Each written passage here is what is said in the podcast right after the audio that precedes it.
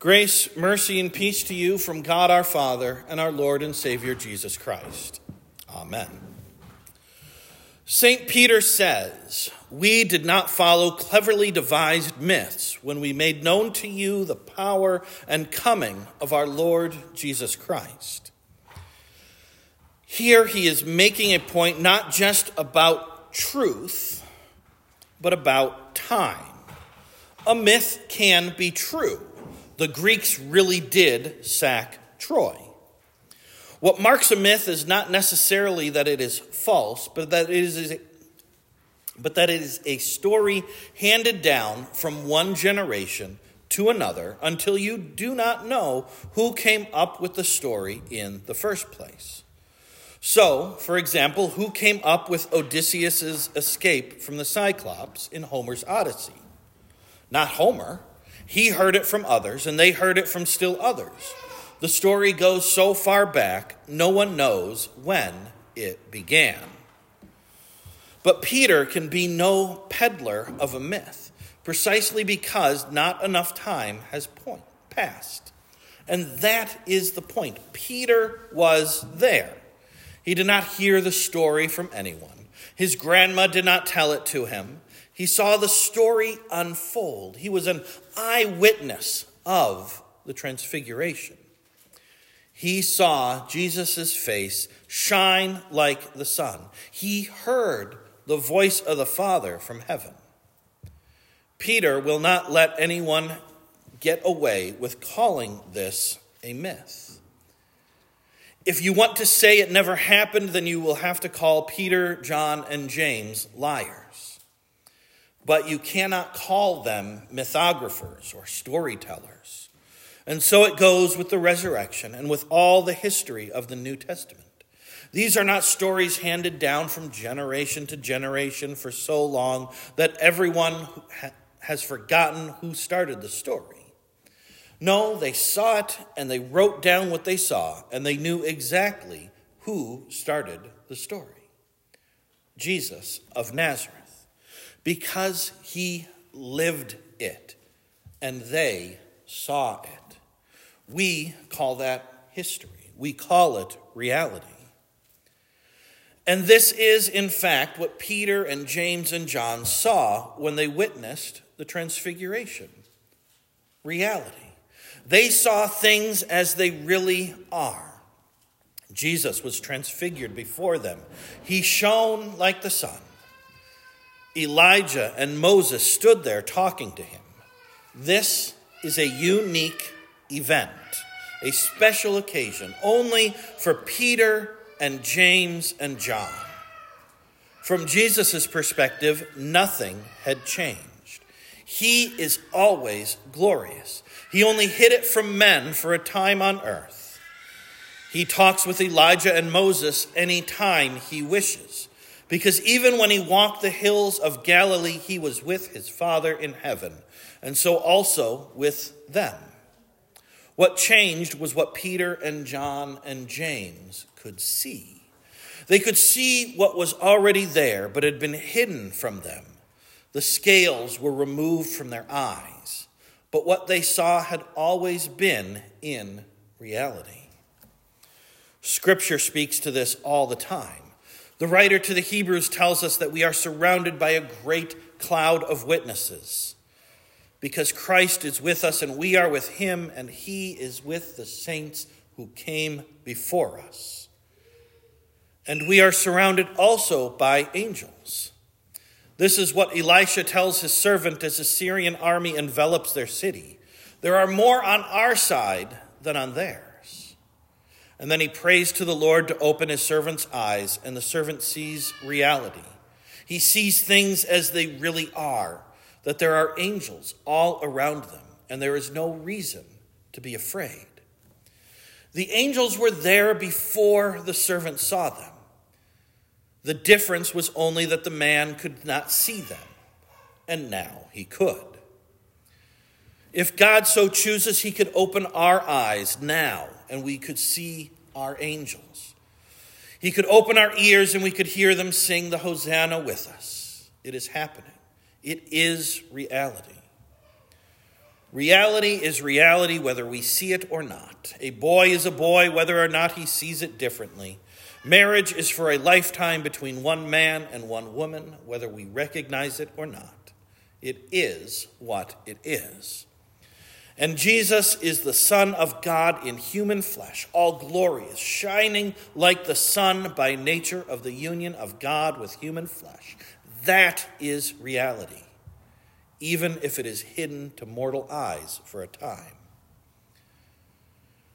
But what Peter learned that day was not just what he could see with his eyes, it was what he heard with his ears. This is why he says that we have something more solid, something more sure than what Peter's eyes saw the prophetic word, which shines like a lamp in a dark place. Because Peter learned more from what he heard that day than from what he saw. It does no good to believe that Jesus is the Son of God unless you also believe that he has come to die to wash away your sin and conquer your death and face your hell. And Peter learned that, not from seeing the brightness of Jesus' faith, but by listening to Jesus' words as the Father directed from heaven. This is my beloved Son. Listen to him. Six days previous, Peter had given the great confession, the confession on which Jesus would build his church, and the gates of hell will not prevail against it. Jesus asked him, But who do you say that I am? And Peter answered, You are the Christ, the Son of the living God. And Jesus answered him, Blessed are you, Simon, son of Jonah, for flesh and blood has not revealed this to you, but my Father who is in heaven. But then Jesus went on and he told Peter, and he told them all for the first time clearly, without any parable, without any figure of speech, what he had come to do.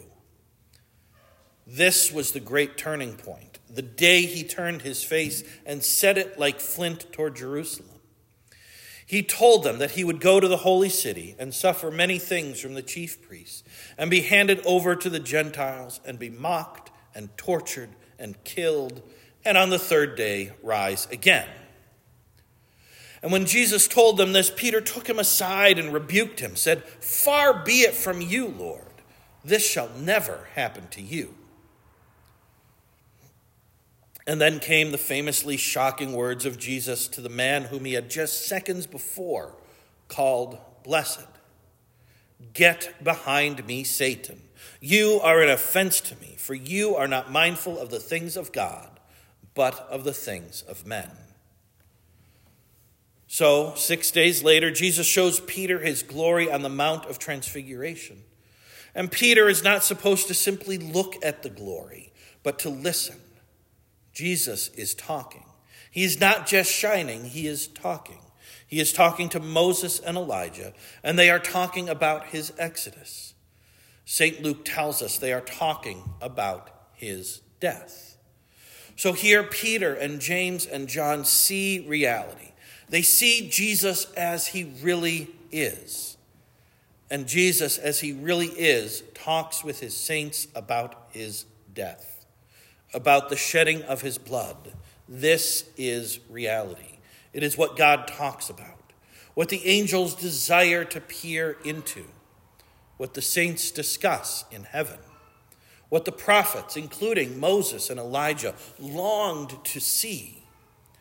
There is no God except the God who dies for sinners in human flesh. There is no glory of God except in the death and resurrection of Christ our Lord. There is no worship of God except the worship directed to the Lamb who was slain. That is what that that is what it means that Jesus shines with the glory of God and yet speaks of his own death. But Peter, poor Peter, Instead of listening, or maybe because he is listening and he still does not want to hear this talk of Jesus' suffering and dying, Peter interrupts the Son of God as he speaks with Moses and Elijah and says exactly the wrong thing. Let's stay here. Let's I'll build a few tents. Jesus had been telling Moses and Elijah how he has to go to Jerusalem, has to be handed over to the Jews and then to Pilate, has to suffer and die and then rise again. That this is his glory and the salvation of the world, the plan of God from eternity, and Peter contradicts it all. Let's stay here. And this is when the Father comes in and says, Shut up. Stop talking. You confess that he is the Son of God, and now you see it with your eyes. Then listen to him. So we are here today to listen to him. He is the Son of God, he is the first from the dead, the man who fulfilled every single promise of God the servant of Isaiah 53, the man of sorrows and acquainted with grief, who has no form or comeliness, no beauty that we should desire him. He, for a brief time, shows his beauty to the eyes of the three apostles, the light of God's glory radiating from his face.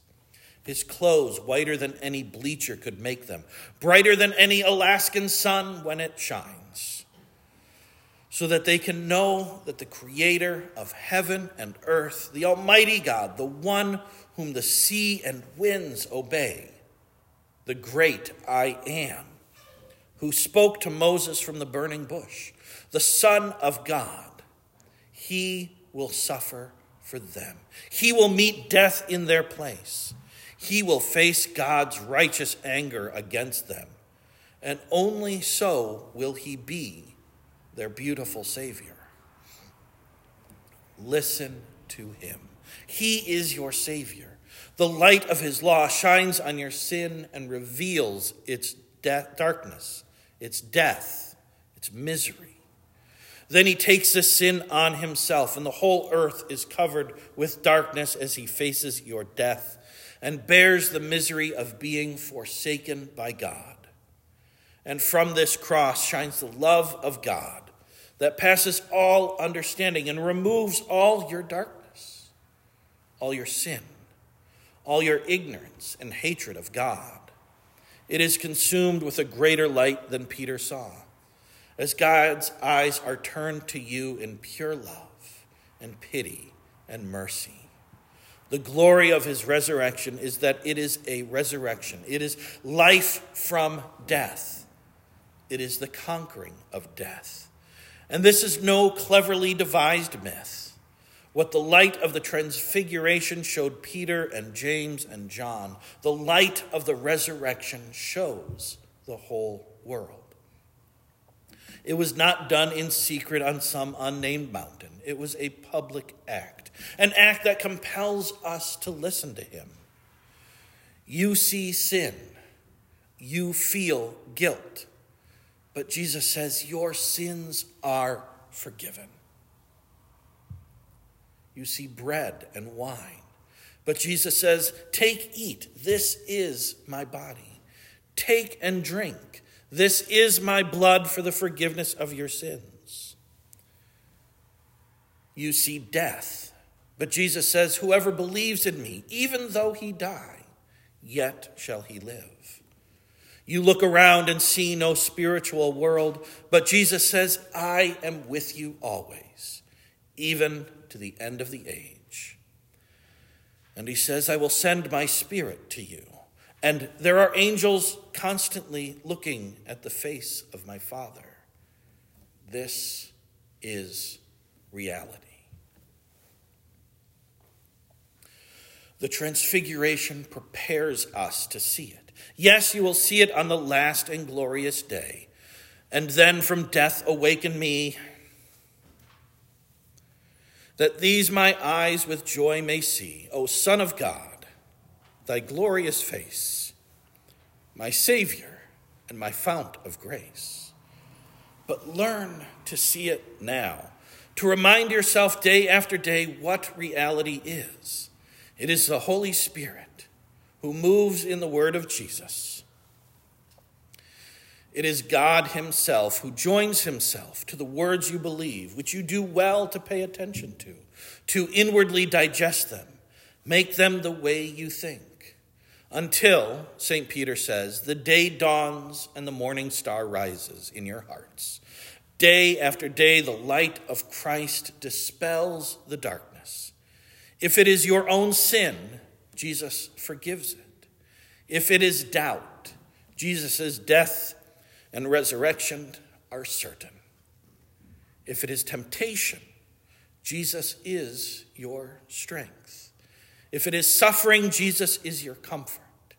If it is cowardice, Jesus is your courage. If it is death, Jesus is your life. If it is loneliness,